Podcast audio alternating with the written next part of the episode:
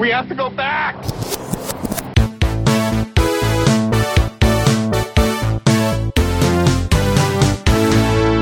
Hello, everyone, and welcome back to the Flashback Flicks Retro Movie Podcast. I'm Ricky. I'm Grayson. And today we are reviewing the 1984 Eddie Murphy just cop action comedy Beverly Hills Cop. That's just 80s music that I was making with my mouth. Oh my goodness. So this movie was such a joy to watch and it was suggested uh, by one of our followers on Twitter uh, at Dave Pool uh, asked us if we were going to review Beverly Hills Cop and this one is for you Dave. Thank you so much for recommending it and putting it on our radar and uh, if you like to suggest movies that we should review of the retro uh, variety, uh, let us know on Twitter. We are at Flashback Flicks. We'd love to hear from you and review movies that you want to hear. Now, just just to clarify, a recommendation doesn't guarantee that we'll review it, but if there's a Venn diagram between a movie that we would like to review as well as one that you would like to hear, there's a higher chance of it being reviewed. So, thanks again, Dave Pool, and uh, let's get into the show. So, uh, Beverly Hills Cop is the movie that made Eddie Murphy a star. Uh, he had already been on SNL prior. Uh, I don't know why I said SNL like that. SNL. He was 19 when he joined SNL, which is crazy. Yeah. That's madness. So he had already done SNL um, at this time. Um, prior to that, he did 48 Hours in 1982, then Trading Spaces, um, and then Places? thank you, Places, Trading Places. Um, he he played Billy Ray Valentine alongside Dan Aykroyd, um, and but this was his first like leading role. I mean, he, he like co-led. I mean, in 48 Hours, it's him and Nick Nolte. And Nick Nolte is like the the name guy in that movie. The Nolt. Yeah. Um, but the movie follows uh, Axel Foley, uh, Eddie Murphy's character, and he's a hip, street smart detective in the early 80s of Detroit. Um, and he's a loose cannon because cop movie in the 80s. Uh, and he's not well respected by the chief. So one day, his old friend comes and visits him and then is killed by a hitman outside of Axel's apartment. So, despite being warned away from the case, Axel is determined to find out what happened. So he takes a vacation and goes to Beverly Hills to pursue the killers. And hilarity ensues as Axel adjusts to the more straight laced world of Beverly Hills, using his comedic timing and unflappability to get himself out of some sticky situations. And that's basically the movie. Solid synopsis. Thanks. Uh, I wrote it myself. That's a lie. It's from the internet. Uh, the movie came out. the movie came out December 1984, uh, and it did stupidly well, uh, making 15 million dollars in the first five days. Whoa. Um, it's a good week. Yeah. Yeah, that's a great week. Uh, overall, it made over $200 million uh, with an estimated uh, $15 million budget. And it became the highest grossing R rated film of all time until The Matrix The Reloaded. Matrix? Oh, oh, Reloaded. 2000 Yeah. uh, 2003. Um, because I mean they adjusted for inflation. Um, but the film was the second highest grossing film worldwide in 1984, behind Indiana Jones and the Temple of Doom. Let's talk some awards as well. Do it. This got nominated slash won a surprising amount of prestigious awards Yeah. in prestigious categories. So for uh, the Academy Awards, they were nominated for an Oscar for Best Writing for directly to screen. So that'd be equivalent of like Best Original Screenplay today. But yeah, for a movie like this to be nominated for Best Screenplay, like, I can't really imagine something like that happening today. Yeah, that's like, Like, we're just um, we're just trying to get superhero movies in the Oscars, that's like not 22 counting Suicide Squad. Oh, A Marvel movie, I should say. We're trying to get a Marvel movie in the Oscars. yeah, that's like saying, hey, yeah, Twenty Two Jump Street uh, won for best original screenplay, or like that's like that happening. Right. Yeah. It's craziness. Golden Globes nominated for Best Motion Picture, Comedy or Musical. That makes more sense because like Deadpool was also in that category this year. Uh, best Right. performance by an actor in a motion picture, comedy or musical.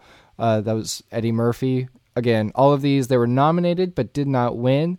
Nominated for best score in the BAFTA awards. The Edgar Allan Poe Awards, they were nominated for best motion picture because Edgar Allan Poe knows comedy. but Doth Get some- goes the Raven. yeah, well, The Raven is essentially just like an old timey knock knock joke. Knock knock, who's there? Nevermore. I don't get it. And then Waka uh, some awards that they won were uh, they won a Grammy award. Yeah, movie won a Grammy for best album of original score written for a motion picture or television special. Uh, People's Yeah. Choice Award. This is a big one. People's Choice Awards. They won favorite motion picture of all the movies that were made. They won top billing in that. Yeah, beat out uh, Temple of Doom.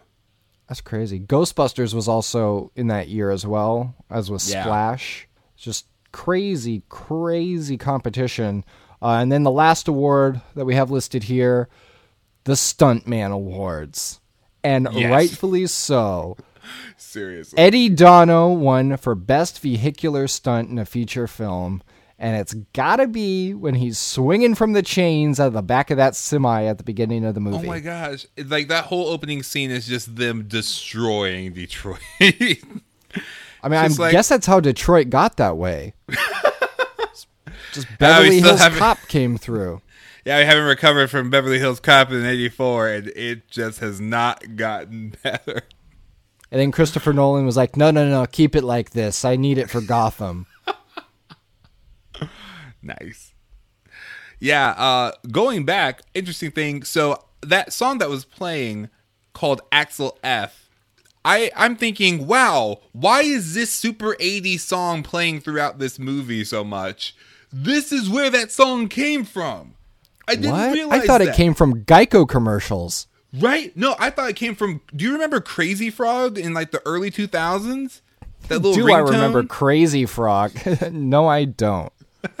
So there, okay. If you look up Crazy Frog, th- this thing was everywhere, especially like on late night um, MTV. They would just play, like they would say, "Hey, download this ringtone. Like call this number to download this ringtone." Because early two thousands, this like it was Crazy Frog. Um, it's this little uh 3D CGI frog just humming the song. He's like, do the crazy frog. Do, do, do, do, do, do, do, do. That's the first time I'd ever heard that song. And then also in an episode of Family Guy where Peter travels back in time and he does that.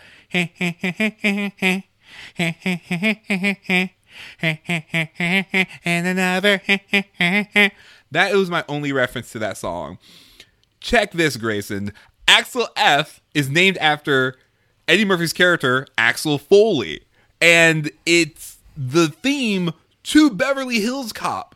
And it the and they made this song using like five instruments. They used a Roland Jupiter 8 uh uh what is that? That I'm That's a I- keyboard? keyboard, Like a yeah. synthesizer. Yeah, and then they use a Moog modular synthesizer, uh, 15 for the bass, a Roland JX3P, and a Roland JX8P for the basic chords, and a Yamaha DX7 for the bell or the bells sound, and uh, and they used them and a LinnDrum for drumming, and they created that art piece, and I, I just it blew my mind that this is where that song premiered because I, I think the 80s and I think Axel F and it came from Beverly Hills Cop. Like this is I feel like I'm late in f- knowing that, but I just thought it was just like a generic 80s chart topping song, but the song kept on coming up. I'm like, why is this happening? Mm-hmm. And then I found Yeah, because it, it didn't just come from Beverly Hills Cop. It came from Grammy Award winning Beverly Hills Cop. Yep.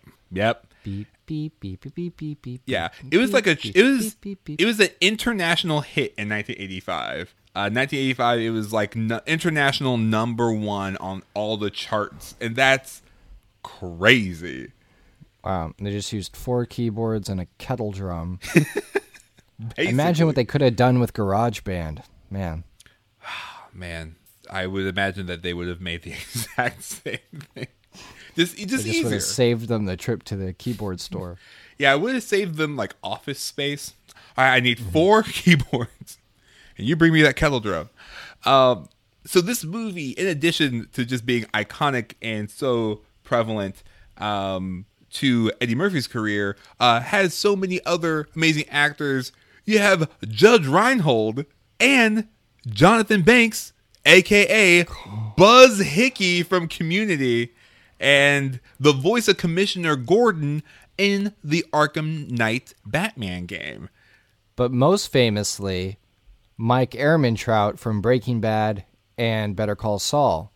He's one of the few actors that has the distinction to be nominated for the same character in two different shows. That's amazing. But he is young in this. He, because I, I saw his face, I'm like, where do I know that face? Where do I know that face? And I was thinking because he kind of has like a Sylvester Stallone like like skull structure. I'm like, it's not Sylvester Stallone. And then Community popped in my head. I'm like, he's he's he's Hickey. He's Buzz Hickey from Community. It's the eyes. The eyes are a dead giveaway. Oh yeah, yeah. You can only open them about halfway. it's like if you come back to Beverly Hills, I'm gonna punch you in the heart. Straight in the heart.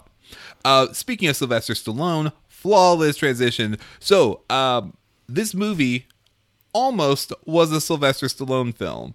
Uh, Sylvester Stallone completely rewrote the script uh, to make it more Stallone. That sounds delicious. I'll have two. I'll have the Italian stallion with extra Stallone. But yeah, so he rewrote the film so it was a, a straight action film, um, not a ton of comedy, uh, but basically uh, the way he rewrote it, the budget just went it skyrocketed. So Paramount's like, eh, we're not gonna go with Stallone, and uh, Jerry Bruckheimer of you know Pirates of the Caribbean fame, uh, he also did what else? Everything. He doesn't need to do anything else. he did all of the Pirates movies. Uh, sorry, I I'm forgetting. He also did man Top Gun. That's what I was thinking. Uh, Top Gun, Bad Boys, Coyote Ugly. Uh, producer Jerry Bruckheimer uh, claimed that uh, Axel Foley was first offered to not Sylvester Stallone. He was the number two choice, uh, but Mickey Rourke, 1984 Mickey Rourke, who reportedly signed a four hundred thousand dollar holding contract to do the film. He just just to hold on, four hundred thousand dollars just to wait, and the revisions and preparations took longer than expected. So he left the project to do another film. I see that some of the other actors considered were Harrison Ford, Michael Keaton, Arnold Schwarzenegger, Robert De Niro, Al Pacino, Richard Pryor, and James Caan. Weird choices. Yeah, I'm really glad that they went with um, Eddie Murphy. He was just a just a joy to watch. Let's go ahead and uh, officially go into our reactions. Um, was this the first time that you saw this movie? Yeah, I knew nothing about this movie other than the fact that Eddie Murphy was in it. Yeah, I knew only that Eddie Murphy sat on a red car with a gun. That's all I knew about this movie because that's what the poster is. Uh, but I saw that VHS at Blockbuster like all the time growing up, um, but never saw the movie until now. And I went into this expecting it was going to be a Paul Reiser film, and I feel like his role was greatly underplayed. Oh yeah, Give me some Reiser.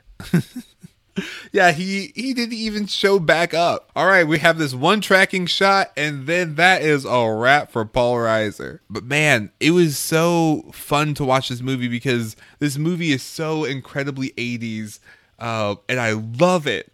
I just love how they're like they're just showing establishing shots of just people just walking on the streets of 1984 and just wearing some of the just best most ridiculous things.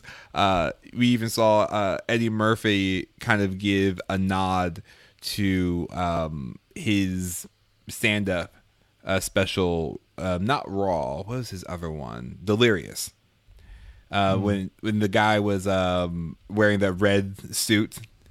Uh, Delirious came out Oh, in yeah. 1983, uh, so he was like laughing at that. Like so many of those things. I, oh man, just the 80s. Like I just I just love seeing so many of these things come back because I'm seeing more and more uh, people with like high tops and uh, even like Bruno Mars's uh, music video, uh, "24 Karat Magic," has like all these throwbacks to like, uh, I guess it's more '90s than '80s, but it still has that like loud kind of flair to it, and I just love that. I love it so much. A fun time, and we're gonna relive it this time with considerably less cocaine. I thought that was such a so that whole coffee ground thing. Oh yeah, that was interesting. that was really interesting because I was waiting for them to uh, to kind of spell it out to me. He's like, "Yeah, I found coffee on the scene." But like, okay, coffee. I'm like, "Yeah, coffee." And then he's like, "No, they use coffee to uh, disguise the smell of the cocaine." I'm just like, "Oh my gosh, really?" Like, I feel like that's not a thing that like you see as like a tell in movies. Like you know how sometimes movies will be like, "Oh, they're doing nothing harmless. They're just shipping teddy bears." And it's just like, "Well, there's drugs in the teddy bears, obviously." Right. But like that coffee thing was like a new tell for me. I was like, "Oh, interesting. Look at that." Throws the dogs off. They can't smell through the coffee. Yeah. Uh, Which is uh, interesting because Eddie Murphy doesn't drink coffee. Really? Yeah, yeah. He in a lot of the scenes, especially when they're in the the police station, you know, he seems like kind of tired. Like he was legitimately tired from a long day of filming, and wouldn't drink coffee because he considered the caffeine a drug, and he doesn't take drugs of any kind. Uh, but after a while, he was like, "Okay, I'll take little sips of coffee." Wow. I Yeah. say it was after that that he uh, he improvised the uh, the Super Cops monologue. Oh, I'm so happy to know that he improvised that. That was just such a great moment. I, I think my favorite moment of the whole scene was when he said, All right, guys, just so you know, the Super Cops story was working. It was working. You ruined it. Next time you you just ruined a perfectly good lie. it was working. That was my favorite one of my favorite moments in the whole film. I also just love the bromance between all of them just the the the cop brotherly love that was happening um with Reinhold and his other partner uh it was just so I just loved it. Like at the end when they're at the hotel like I, I'm getting choked up. I'm just like they really care for each other. They're they're really looking out for each other.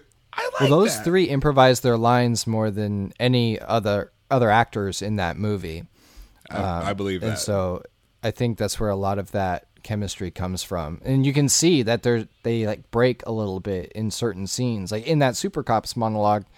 Uh, like uh, actor John Ashton, Mm-hmm. he, he was the not Judge Reinhold actor. yeah um like you can see him putting his head down and it's like it looks like he's frustrated but he's actually laughing um so it's just a good dynamic Oh, absolutely. Well, and I liked how um, because I know I mean we've seen quite a few movies, especially on the podcast. Uh, just the a lot of tropes, just a lot of patterns that you pick up on. Uh, and I liked the I just like I appreciated the dynamic that they had of the whole well they're straight laced, but he doesn't play by the rules sitcom dynamic. But I just loved it, like how to a T they were actually like following the rules. Like, but I can't. It's against the rules. Like it was just fun. It was just fun to see like how blatant dis uh, the blatant disregard that uh Axel had for the rules. Like, yeah, but I'm gonna break into this house. You're gonna have to shoot me because I'm not gonna stop. They're like, all right, I guess we'll bend the rules this time. I just loved it. It was just perfect. And, the, and I feel like everyone played that role just so real that even though it's a trope that we kind of see more often now, um, mm-hmm. it felt organic, or at least at the um, at the very least authentic, um, because they, they the chemistry was just fantastic. Some of the characters follow the rules so strictly, like the chief, not not their immediate boss, but like the chief chief. I was like, yeah. oh, this guy's got to be with the criminals. Like he's it's got to be an inside thing. But yeah. no, he was just a stickler. Yeah. Uh, do you, uh, do I need to tell you again what you need to do? Yeah. Oh, another thing uh, I forgot to mention. Uh, this movie spun off not one, not two, but in theory and development, three sequels. Uh, there's Beverly Hill Cop. It goes all the way into Beverly Hills Cop 3, which was made in 1984. Uh, not 84. They made a third one in 84, put it in the vault, and said in 10 years' time this was going to be gold. And then they released it. Uh, no, 1990. Beverly Hills Time Cop. they shot all this footage and say, We have this idea for a third one, but we need you to look exactly how you do right now. Uh, no, 1994 is when the third one came out. Um, hmm. But they are in talks to develop a fourth one. Uh, Eddie Murphy says that he has been, or his IMDb says that he has been confirmed, but the most recent article said that it was supposed to come out in 2016. Um, so I don't know where that leaves it, but I at the very least really want to see uh, the second one because mm-hmm. this is just a ton of fun to watch. Yeah, it used to be on Netflix. I think they had the first and second, and they took the second one off and replaced it with Beverly Hills Chihuahua 1 and 2. They just didn't want people, they didn't want kids to watch Beverly Hills Cop 2 instead of Beverly Hills Chihuahua 1 or 3. But Beverly Hills Cop and Beverly Hills Chihuahua, they do have one thing in common. They both have far less Paul Reiser than I would have cared for. Now, Grayson, I have to read you your rights. You have the right to head headcanon. Oh, head headcanon. We just read you your head headcanon rights. Uh, headcanon is a part of the show I thought I thought I could have something clever with Miranda, but then I re- realized Miranda. It's pretty specific. it's pretty specific. So if we were doing like the Lizzie McGuire movie, it'd probably be easier, but yeah, not with this. We'll we'll save that gem not for now. then. not today. Not today. Uh, Headcanon is the part of the show where we share our unique ideas about the movie and untold stories based on evidence provided by the film. Uh, I haven't seen the other uh, Beverly Hill Cops. Uh, but from my understanding, uh, Judge Reinhold reprises his role uh, as Rosewood. But just based off this movie alone, here's my head canon. Uh, Billy Rosewood, uh, after, you know, having just these crazy adventures with Eddie Murphy, decides that he wants to shift careers and uh, he wants to become like a like a psychiatrist, you know? Um, he mm-hmm. wants to help people, you know, with their their minds, right? Uh, and then he meets just the the loveliest of ladies, and this lady just so happens to have a son and an ex husband named Calvin, who ends up becoming Santa Claus. Santa Claus, Beverly Hills Cop, same universe, headcanon. And so Rosewood is actually the one who wants the weenie whistle? Absolutely. Because hmm. doesn't that sound like something Rosewood would want? It is, yeah. He's very food oriented. Oh yeah. Oh man, I love that thing. that moment when he ordered them room for service. Love that. Absolutely love that.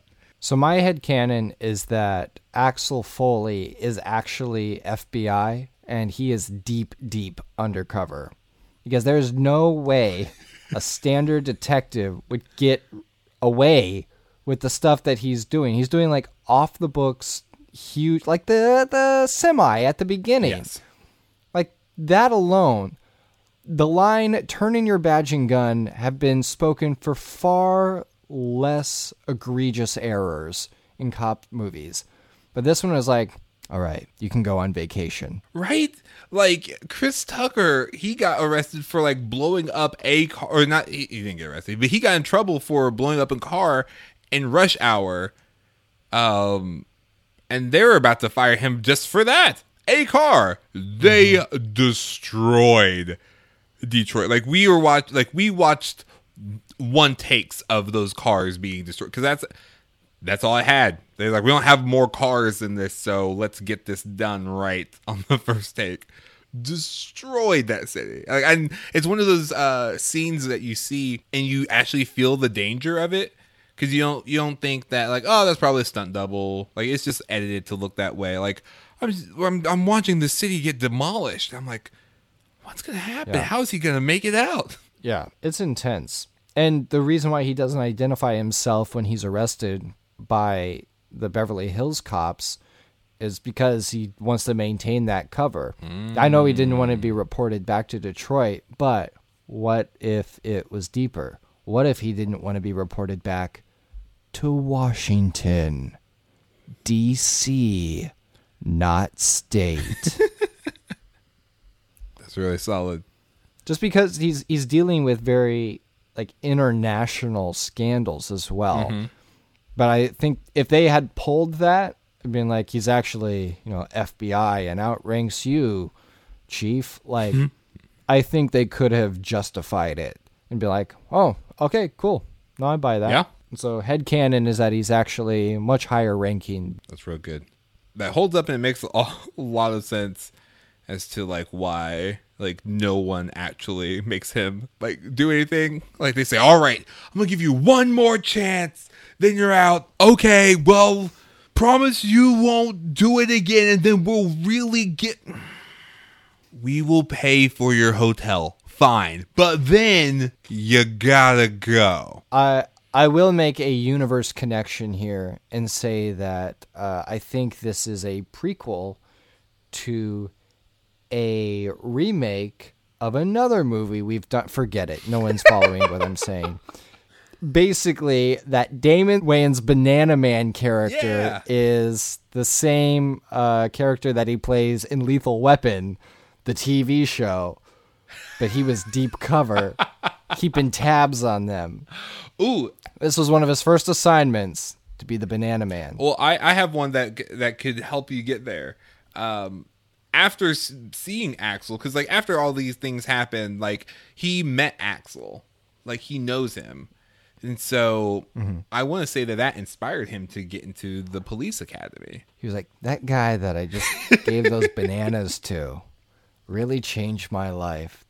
The way he stuffed those bananas at the tailpipe of that unmarked squad car made me really rethink things as a produce distributor.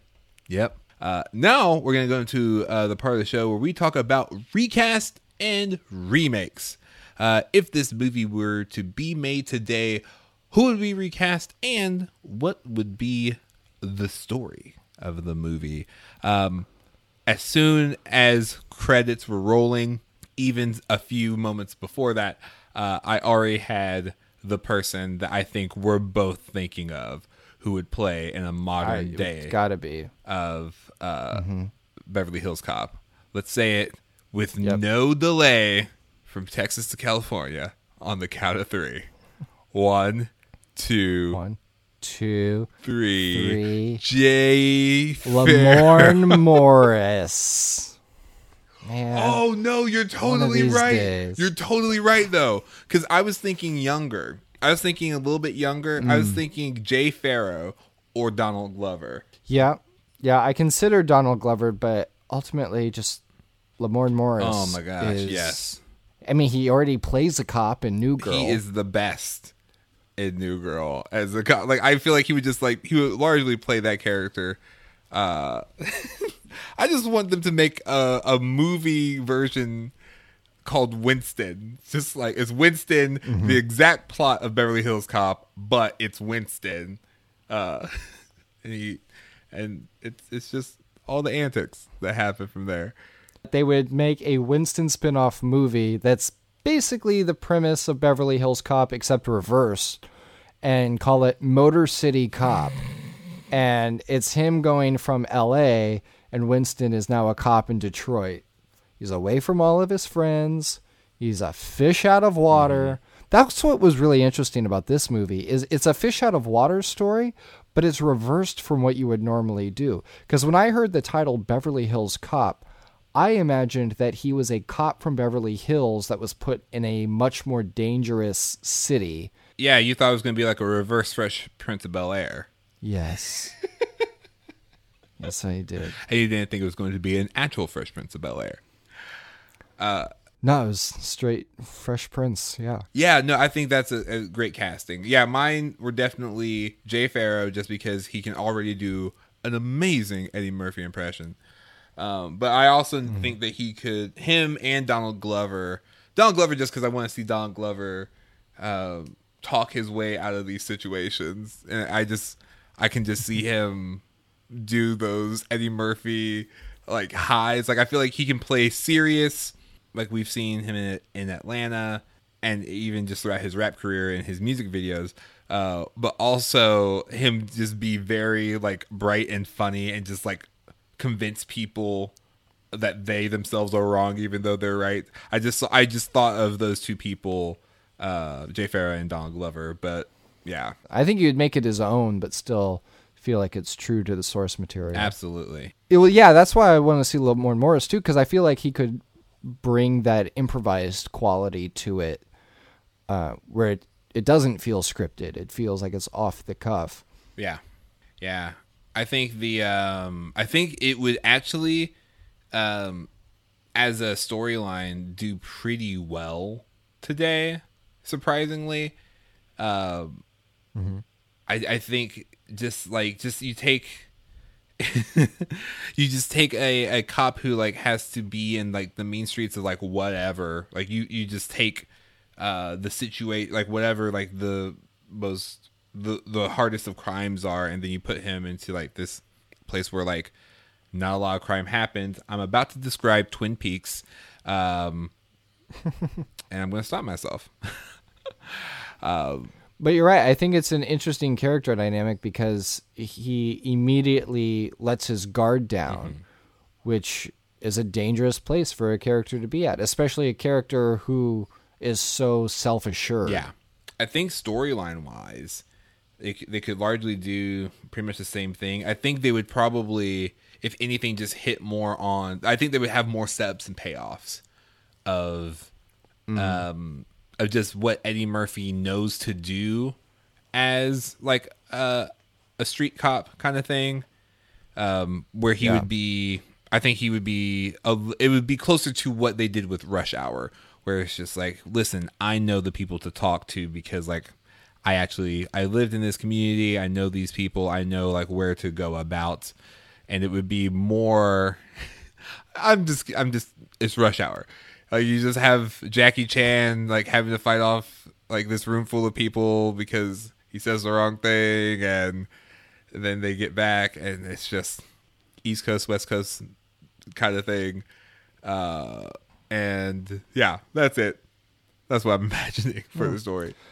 I feel like if it was written today, it might have been a little more formulaic, which is uh, something I really respect about this movie that it it did not follow the formula I thought it was going to. I thought it'd be the kind of thing where when they hit that like all is lost moment or Dark Night of the Soul and all that, and the the chief comes in and he's like, "Hey, you're off the case" and all that. Like he would go back to Detroit because if you look at like the hero's journey or the writer's journey, like detailed in the writer's journey, that you leave the world that you're comfortable with, go into the strange new world, in this case Beverly Hills, and then at some point you enter back into that old world as a changed person. You never see him go back to Detroit. Right.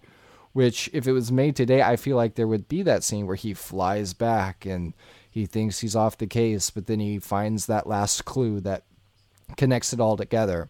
And then they probably would have ended it with him getting a job in Beverly Hills permanently, Right. Rather than driving to the airport. Mm-hmm.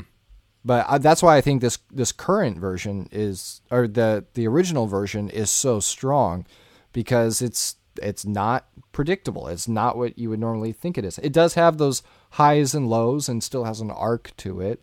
But you you the the scenes I thought I was going to see were not there, and I was pleasantly surprised. Absolutely. Absolutely right. Yeah, because I was I was I really was expecting more of actually them working together. Like I was expecting them to like I guess I was expecting 48 hours. I'm just expecting other movies from this movie uh, where they're like handcuffed together and he takes them through these obstacles that they are begrudgingly agreeing to doing, but like he like just straight up left them. I like how he just left them behind and they really couldn't keep up with him.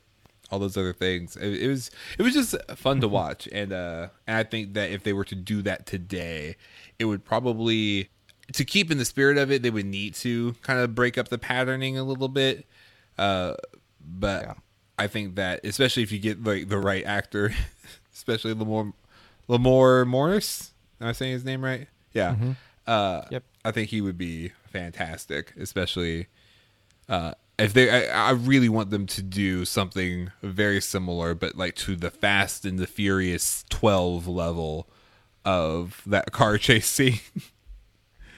Yeah. Oh, just so good. I just want them to destroy another major city. That's all I ask if they remake it. Just destroy just do it. Just take it out. There's typically a segment called Adapt That. We don't use it often. Uh, but it's a segment where we talk about uh, imagining how this movie could be adapted into other medias like books, games, TV series. Um, and the thing that I thought would be a ton of fun would be to play a like an open world Rockstar game version of Beverly Hills Cop, uh, where Hmm, that would be where cool. you have certain restrictions. Like, okay, great, your gun has been taken away and you're in like the 19 you're in 1984 but you have to like solve this mystery and so you have to like drive around the city and like look for clues you have to like make choices based off of um your uh, directives but you also like can't get caught even though you are a cop uh and just like i just think that that would be a ton of fun to play especially with all the 80s radio stations playing really cool. I would also be down for like a web or not web series, but like a Netflix original series of Beverly Hills Cop. Um, but it's just either he the series is based on the fact that he does get fired from Detroit and he's just stuck in Beverly Hills. Um, and he and he does help them solve all these different crimes because he's able to think outside the box. Um, and I just think that that would be fun. I'd like to see an adaptation of this where it's a CBS reality show that airs on Sunday nights, where one major city trades a cop with another major city, and they call it Cop Swap. I love that. I love that so much. I don't know how you do things in Fort Lauderdale, but this here is Albany. You know, that kind of thing. I don't know how you do it in Fresno, but here in Reno, we're just a five hour drive away. There you go. Cop Swap. Cop swap. Now we're going to go into our final segment of the show where we give you our reasons to recommend. Grayson, why would you recommend Beverly Hills Cop 1? Seeing as that's the only one in the series that I've seen, that's all I can recommend. Eddie Murphy's uh, improvisational skills are just incredible. And watching this movie, I was upset I hadn't seen it before, but mainly you get it. You get the uh, fascination and the stardom of Eddie Murphy. Because there's like this is a guy that just commands a film from start to finish, but still plays nicely with the supporting characters. Um, it's it's pretty incredible just to see that kind of comedic artistry in a film. I, I think the the fact that I got nominated for all those awards and and typically comedies are like passed over in certain things. I think that tells you just how strong it is and how it hits those those notes that like transcend what you would expect from a typical comedy. But ultimately, the performances are what make you keep watching. Awesome. Yeah. If you want a quintessential 80s movie, I, I would say I recommend this movie. Like it to me, the 80s time period uh, is what like drew me in. Uh, but I also love the setting of the 80s and I love the music. Like the soundtrack alone is just a treat. I just love the those synth do do do do do do do. I just love that. Uh, and it's it's always for me fun to watch a movie that kind of launched someone's career, and so you kind of see w- these actors like Eddie Murphy. You see Eddie Murphy delivering something that is him without expectation almost. Um, he mm-hmm. he's not like uh, okay, well, let's get the guy who does this thing, but you like you see him uh where and what he delivers, which is so many levels. Like I think a lot of people forget that Eddie Murphy is an actor, like not just a comedian, but also an actor, and the way he uh, delivers uh, all these different emotions and just like the oh man, just like the whole opening scene with him and his best friend from childhood. It's just like oh man, like they're just hanging out, and it was it was sweet. So, uh, definitely recommend it for that. Recommend it for the historical significance of Axel F. Uh, still blown away that that song came from this movie, and it's also the best uh, Beverly Hills Cop movie that I have seen. Uh, it's also the only one but don't don't take that into consideration. And that is our review of Beverly Hills Cop. Let us know what you think of Beverly Hills Cop.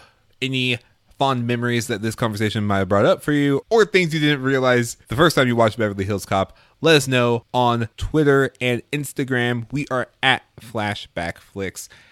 And leave us a review on iTunes, letting us know on a scale of one to five bananas in a tailpipe. What did you think of this review? On a scale of one to five stolen bathrobes. Let's go with that. I gotta tell my friends, I took five bathrobes. For all my friends. And be sure to tune in next time right here on the Flashback Flicks Retro Movie Podcast. Until next time, remember to be kind and rewind.